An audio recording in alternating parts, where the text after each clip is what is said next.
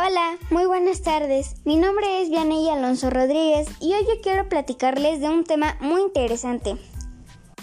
El movimiento de la independencia. Comencemos.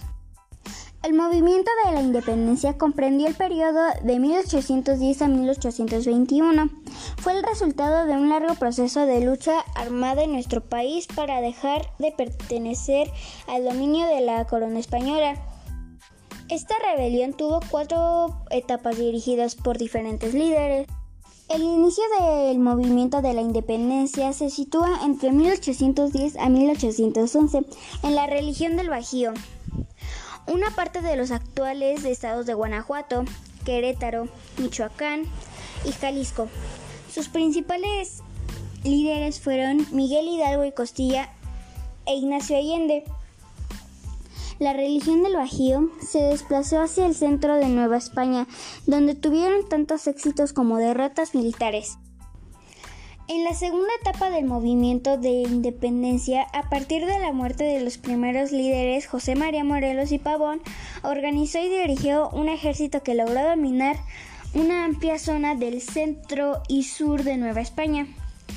La etapa se desarrolló de 1811 a 1815, durante la cual se organizó un congreso de Chipalcingo y se redactó una constitución.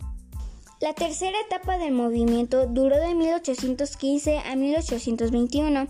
Otros líderes como Guadalupe Victoria y Vicente Guerrero resistieron los ataques en su contra en una zona menos extensa de la segunda etapa, que abarcó algunas partes de los actuales estados de San Luis Potosí, Zacatecas, Hidalgo, Querétaro, Guanajuato, Puebla, etc.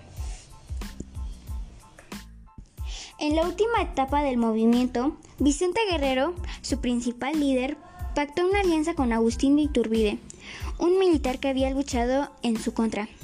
Sus ejércitos se unificaron y entraron triunfantes a la Ciudad de México el 27 de septiembre de 1821, con lo que se logró el fin del movimiento de la independencia. Muchas gracias por escuchar este audio. Bye.